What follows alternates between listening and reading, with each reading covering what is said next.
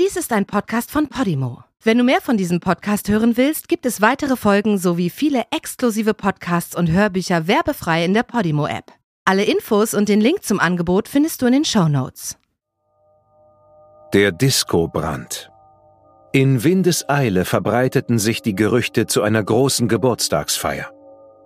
Viele Jugendliche in Göteborg freuten sich auf eine große Party und darauf für eine Zeit nicht mehr unter den Argusaugen ihrer Eltern zu stehen. Fast 400 Jugendliche kamen an diesem Donnerstagabend im Oktober 1998 in einer alten Industriehalle zusammen. Es gab sogar eine Garderobe, eine Einlasskontrolle und mehrere DJs. Das, was eigentlich nur als Geburtstagsfeier von vier Teenagern geplant war, wurde zu einer Riesenparty für die ganze Stadt. Gegen Mitternacht war die Halle proppenvoll. Die Notausgänge waren mit Möbeln zugestellt worden, die andernorts im Wege gestanden hatten. Plötzlich bemerkte einer der DJs, dass es im Treppenbereich nach Feuer roch.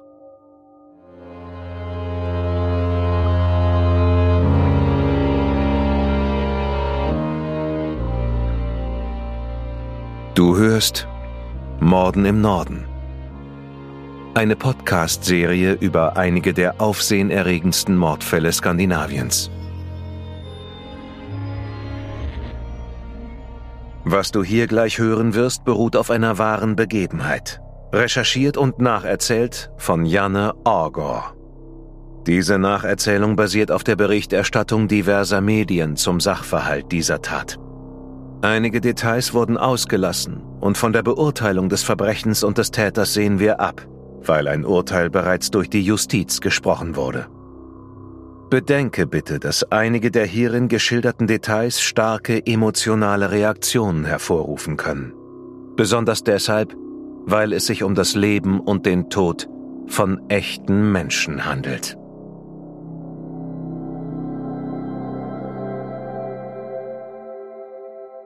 Die alte, schöne Halle am Backerplan in der Herkulesgatan 1 in Göteborg war die Partylocation der mazedonischen Vereinigung in Südschweden. Die vier jungen Männer hatten die mehrere hundert Quadratmeter große Halle angemietet, um dort ihre Geburtstage zu feiern. Normalerweise fanden in der Halle 150 Personen Platz, aber sie hatten die Tische und Stühle in den Treppenaufgang gestellt, der als Notausgang dienen sollte, um Platz für noch mehr feierwütige Jugendliche zu schaffen. Einer der Gastgeber war der 27 Jahre alte Parash Lama, Sohn tibetischer Eltern. Ein anderer war ein 18-jähriger Mazedonier. Die vier jungen Männer hatten alle ihre Freunde eingeladen und die Nachricht von einer großen Party verbreitete sich wie ein Lauffeuer unter den Jugendlichen aus Einwandererfamilien. Viele junge Leute mit einem nicht-schwedischen Hintergrund, die im Vorort Hamakulan wohnten, wurden sonst an den Türen der Clubs der Stadt abgewiesen. Endlich durften sie nach Herzenslaune mit ihren gleichaltrigen Freunden feiern. An jenem Donnerstag, den 29. Oktober, strömten die Massen in die Stadt. Die vier Gastgeber hatten Freunde damit beauftragt, am Eingang, einer nur 90 Zentimeter breiten Öffnung an der Haupttreppe, 40 Kronen Eintritt zu kassieren. Oben in der ersten Etage war der große Partysaal. Eine kleine Kammer hinter der Tür diente als Garderobe. Und ganz am Ende des Saals hatte der DJ sein Pult mit einer großen Soundanlage aufgebaut. Vor der Tür und auf der Treppe standen die Jugendlichen Schlange und die Tanzfläche war komplett gefüllt. Fast 400 Jungen und Mädchen, von denen manche gerade einmal zwölf Jahre alt waren, waren wie Sardinen in der Dose eingepfercht. Die Temperatur war auf dem Siedepunkt und es gab keine Belüftungsanlage. Die Fenster der alten Halle befanden sich mehr als zwei Meter über dem Boden, so dass auch diese sich nur schwer öffnen ließen. Eine halbe Stunde vor Mitternacht erreichte die Party ihren Höhepunkt. Auf einmal bemerkte der DJ einen merkwürdigen Geruch, der vom Notausgang kam. Es roch nach Rauch. Er stellte die Musik ab und sagte in sein Mikrofon, dass es brennen würde und alle ruhig und langsam die Halle verlassen sollten. Aber es war so voll in der Halle, dass nur die wenigsten den Brandgeruch wahrnehmen konnten. Und viele machten sich über den DJ lustig und hielten seine Ansage für einen Spaß. Ein junger Mann sprang auf die Bühne und begann zu rappen. Niemand schien die Warnung des DJs ernst zu nehmen. Erst als einige Jugendliche die Tür zur Treppe öffneten und ihnen die Flammen entgegenschlugen, erkannten diejenigen, die dicht an der Bühne standen, dass die Warnung kein Scherz gewesen war. Unter den Jugendlichen brach Panik aus, die jetzt versuchten, so schnell wie möglich aus der Halle zu kommen. Aber dazu mussten sie durch das gesamte Gebäude und hinunter zum Eingang, wo nach wie vor viele darauf warteten, reingehen zu können. Auf der anderen Seite hatte das Feuer neue Nahrung bekommen, als die Tür zur Treppe geöffnet wurde. Sofort breitete sich ein undurchdringlicher, giftiger Qualm aus, als die Flammen auf die im Treppenaufgang abgestellten Tische und Stühle übergriffen. Viele der Jugendlichen riefen nach ihren Müttern und Vätern, als sie in Panik versuchten, den Ausgang zu erreichen. Manche von ihnen stürzten und wurden von den anderen Jugendlichen überrannt. Um 23.42 Uhr ging in der Leitstelle der erste Notruf eines jungen Mannes ein, dem es gelungen war, ins Freie zu kommen. Beeilen Sie sich, beeilen Sie sich, rief er. Schon bald glühten die Leitungen in der Leitstelle. Immer mehr Anrufe gingen dort ein und in nur sechs Minuten waren die ersten Einsatzfahrzeuge der Feuerwehr am Unglücksort. Sie näherten sich dem Gebäude zunächst von der falschen Seite, und als die Einsatzkräfte den Parkplatz vor der Halle erreichten, glaubten sie ihren eigenen Augen nicht.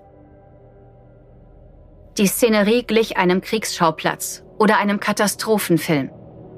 Überall lagen junge Menschen auf dem Boden, andere versuchten, sich durch die Fenster ins Freie zu retten und sprangen fünf, sechs Meter in die Tiefe.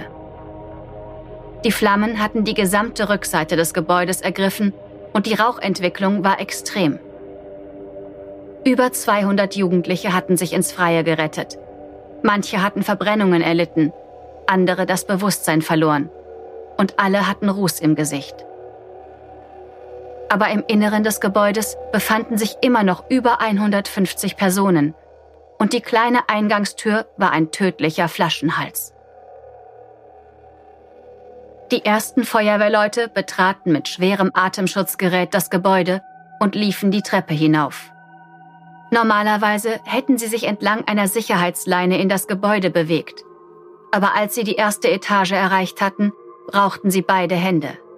Schon an der kleinen Tür zum Festsaal mussten sie 20 Tote bergen, um den Saal überhaupt betreten zu können. Sie ahnten, dass hinter der Tür viele weitere Opfer waren. Überall lagen Menschen auf dem Boden. Einige hatten sich in Schränken versteckt und waren an einer Rauchvergiftung gestorben. Andere lagen totgetrampelt auf dem Boden. Die meisten Opfer hatten aufgrund des giftigen Qualms ihr Bewusstsein verloren. Wenn ich die Augen schließe, sehe ich das Chaos, höre die Schreie der jungen Menschen. Sie waren überall. Das Unglück nahm immer größere Ausmaße an, erzählte einer der Polizisten später der Presse. Einige der jungen Männer, die sicher aus dem Gebäude entkommen waren, bildeten eine Kette vor der Eingangstür die Treppe hinauf, während die Feuerwehrleute begannen, die Opfer zu bergen. Sie nahmen diejenigen, die noch am Leben waren, und ließen die Toten liegen. Die Flammen wüteten weiter und die Rauchentwicklung war so massiv, dass sie nur schwer erkennen konnten, wer noch lebte und wer bereits tot war. Jeder, der sich noch bewegte, wurde sofort ins Freie gebracht. Die Feuerwehrleute zogen jede lebende Person über die vielen am Boden liegenden toten Körper zu den jungen Männern auf der Treppe, die sie dann hinaus auf den Parkplatz trugen auf dem jetzt unzählige Krankenwagen und Polizeifahrzeuge standen. Es war Mitternacht. Eltern waren von ihren traumatisierten Kindern angerufen worden, die wiederum andere Eltern alarmiert hatten und jetzt ein Chaos aus Blaulicht und bewusstlosen Kindern vorfanden. Manche von ihnen waren erst auf dem Parkplatz ihren Rauchvergiftungen erlegen und lagen jetzt auf dem dunklen Asphalt. Meine Tochter sah aus, als würde sie friedlich schlafen, berichtete ein tränenüberströmter Vater. Insgesamt waren 50 Feuerwehrleute, 42 Sanitäter und ebenso viele Polizeibeamte vor Ort, die versuchten inmitten des Chaos die am schwersten Verletzten ausfindig zu machen, um sie ins Krankenhaus zu bringen.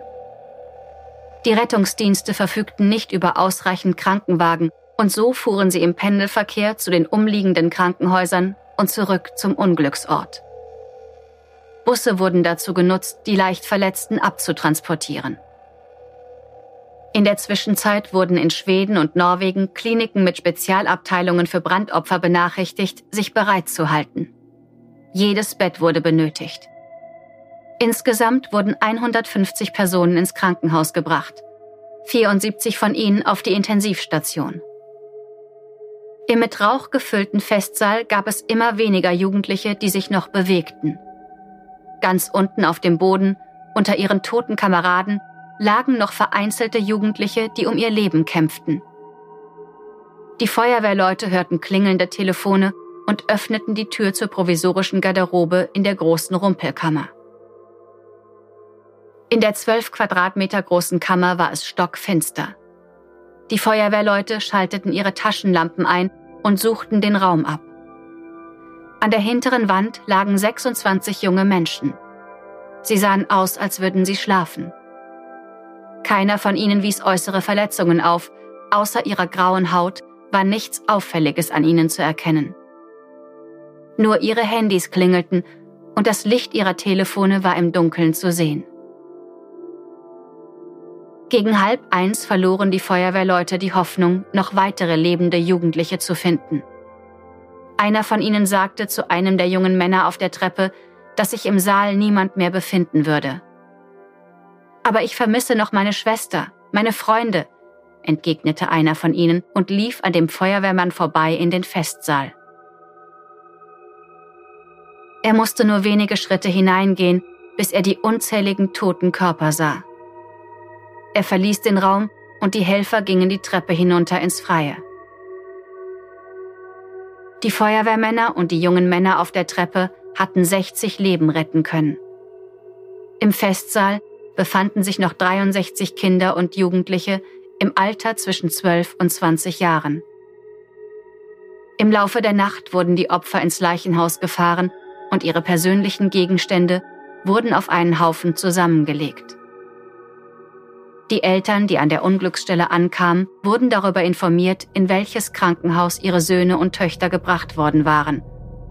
Oder es wurde ihnen gesagt, dass sie zum Leichenhaus fahren und den persönlichen Besitz ihrer Kinder aus den gesammelten Gegenständen suchen sollten. Der Ort glich einem Kriegsschauplatz. Unter den Überlebenden entstand schnell das Gerücht, dass das Feuer vorsätzlich gelegt worden war. Und nachdem das Feuer gegen zwei Uhr nachts endlich gelöscht war, und die letzten Verletzten in die Krankenhäuser gebracht worden waren, übernahm die Polizei die Ermittlungen am Tatort. Zahlreiche Angehörige und Opfer des Brandes suchten Zuflucht in der Kirche von Hammerkohlen. Der Priester öffnete noch in dieser Nacht um halb drei die Türen und hunderte Menschen strömten auf der Suche nach Hilfe und Beistand in die Kirche. Viele von ihnen blieben mehrere Tage dort. Einige hatten ihre Heimat aufgrund von Krieg und Leid verlassen und niemand hatte sich vorstellen können, seine Kinder in ihrer neuen und so sicheren Heimat Schweden zu verlieren. Die Untersuchungen der Brandermittler bestätigten schnell, dass das Feuer an der Treppe, also am Notausgang am hinteren Ende des Saales, ausgebrochen war. Die dort aufgetürmten Möbel waren mit einer brennbaren Flüssigkeit oder mit Papier angezündet worden und als einer der Jugendlichen die Tür zur Treppe geöffnet hatte, hatte das Feuer nochmals an Kraft gewonnen. Diese Brandstiftung sollte für die schwedische Polizei zu einer ihrer größten Herausforderungen werden. Insgesamt wurden mehr als 2000 Personen befragt. Bereits 20 Minuten nachdem der Brand gelöscht war, begann die erste Pressekonferenz, an der auch der damalige Ministerpräsident Göran Persson teilnahm. Wenn so viele junge Menschen auf einen Schlag ihr Leben verlieren, trauert die ganze Gesellschaft. Das schwedische Königspaar befand sich auf einer Auslandsreise und dachte darüber nach, seine Reise abzubrechen. Aber schließlich besuchten der König und die Königin die Opfer in Göteborg nach ihrer Rückkehr eine Woche später. Viele der Opfer waren Mazedonier oder gehörten einer anderen ethnischen Minderheit an. Insgesamt gehörten die jungen Leute 19 verschiedenen Nationalitäten an. In dieser Zeit gerieten die Spannungen zwischen den sogenannten alten und neuen Schweden in den Hintergrund. Einer der Überlebenden sagte, in der Trauer sind wir alle gleich. Es ist eine Schande, dass wir es nur in Krisen schaffen, uns als Gemeinschaft zusammenzufinden. Ich wünsche mir, dass wir statt unserer Unterschiede unsere Gemeinsamkeiten sehen. Insbesondere in Südschweden hatte man sich schon seit langem mit den Herausforderungen der Integration konfrontiert gesehen. Und viele der sogenannten neuen Schweden hatten Diskriminierung und noch viel Schlimmeres erlebt. Daher verfolgte die Polizei auch von Beginn der Ermittlungen an den Ansatz, dass dem Brandanschlag rassistische Motive zugrunde gelegen hatten. Mehrere Tage nach dem Brand sah man überall in Göteborg Plakate, auf denen zu lesen war, 60 junge Immigranten sind tot. Jetzt werden 60 Schweden sterben. Bei den Vernehmungen kam heraus, dass vier junge Männer dabei beobachtet worden waren, wie sie die Treppe zum Notausgang hinaufgegangen waren. Die vier wollten auch zu der Party, wurden aber wütend, als sie an der Tür Eintritt bezahlen sollten.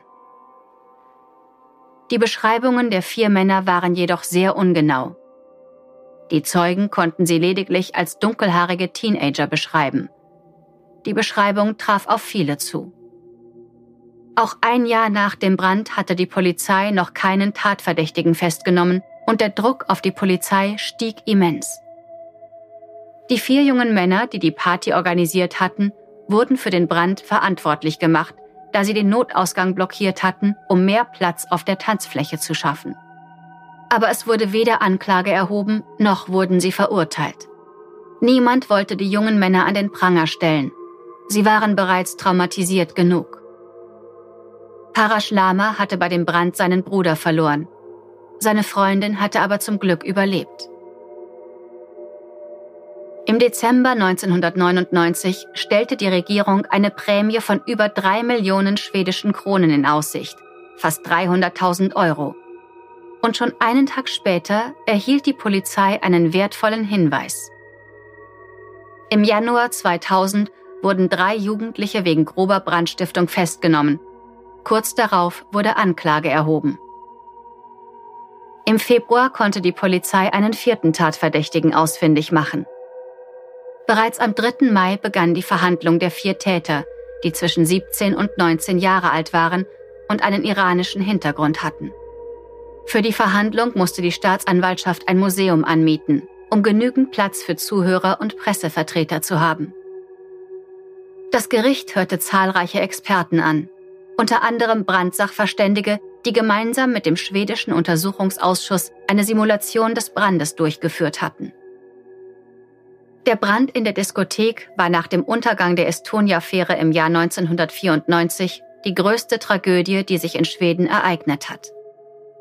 Die vier jungen Männer hatten etwas Papier gefunden und angezündet und dann unter die Möbel im Treppenaufgang gelegt. Danach hatten sie sich über den Notausgang davon gemacht. Die Tür hatten sie offen gelassen. Die Schließautomatik an dieser Tür fehlte. Das bedeutete, dass das Feuer ausreichend Sauerstoff bekam, um sich schnell auszubreiten. Auch auf der Tanzfläche konnte sich das Feuer schnell ausbreiten. Der Boden war aus Linoleum und Masonit, eine gepresste Holzfaserplatte. Mit anderen Worten, der perfekte Nährboden für das Feuer. Die Aussagen der vier Täter wurden live im Radio übertragen und sind noch heute in verschiedenen Radiosendungen zu hören. Einer von ihnen hatte der Polizei den Hinweis gegeben und seine Kameraden verraten. Mit dünner Stimme erzählte er im Gerichtssaal davon, wie die vier davongelaufen waren, nachdem sie den Brand gelegt hatten. Während sie an der Haltestelle auf den Bus warteten, spürte er, dass er hätte zurückgehen und den Brand löschen müssen. Aber dann war auch schon der Bus gekommen. Die vier Täter wurden jedoch nicht wegen Mordes, sondern nur wegen grober Brandstiftung angeklagt. Alle wurden vom Amtsgericht Göteborg zu Haftstrafen verurteilt. Der junge Mann, der gestanden hat, den Brand gelegt zu haben, wurde zu einer Haftstrafe von acht Jahren, die anderen beiden zu sechs Jahren verurteilt. Der vierte Täter, der erst 17 Jahre alt gewesen war, wurde zu drei Jahren Jugendhaft verurteilt. Sowohl die Verteidigung als auch die Staatsanwaltschaft legten Berufung gegen das Urteil ein. Das Landgericht bestätigte das Urteil der ersten Instanz und erhöhte die Strafe von zwei der Täter von sechs auf sieben Jahre Gefängnis. Sämtliche Anträge auf Berufung beim obersten Gerichtshof wurden abgewiesen. Die alte Industriehalle am Backerplan wurde wieder aufgebaut und heute ist der große Saal eine Gedenkstätte für die Opfer und ihre Angehörigen. Einige der Angehörigen haben persönliche Gegenstände ihrer toten Kinder gespendet, die in einer Vitrine ausgestellt werden. Ein verkohltes Handy, ein halber verbrannter 20-Kronenschein, eine Monatsfahrkarte. An einer der Wände ist folgendes Gedicht zu lesen. Auf dem Weg nach oben denke daran, dass in diesem Raum gefeiert wurde, getanzt wurde und in der Hitze des Feuers 63 von uns nicht entkommen konnten.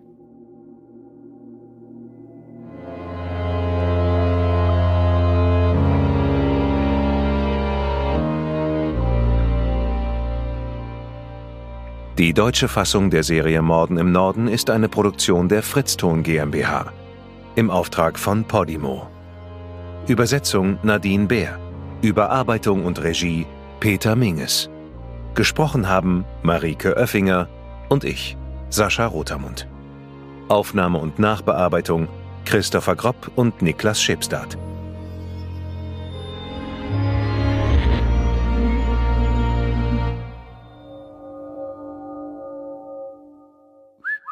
Fritzton. In der Podimo-App hörst du tausende Podcasts und internationale Hörbücher aller Genres. Dabei erhältst du personalisierte Empfehlungen und kannst deine Lieblingsinhalte auch offline hören. Ganz egal, ob zu Hause, in der Bahn oder beim Spazierengehen. Lass dich mit Podimo von spannenden Geschichten in den Bann ziehen, lerne etwas Neues oder hol dir Tipps für dein Familienleben.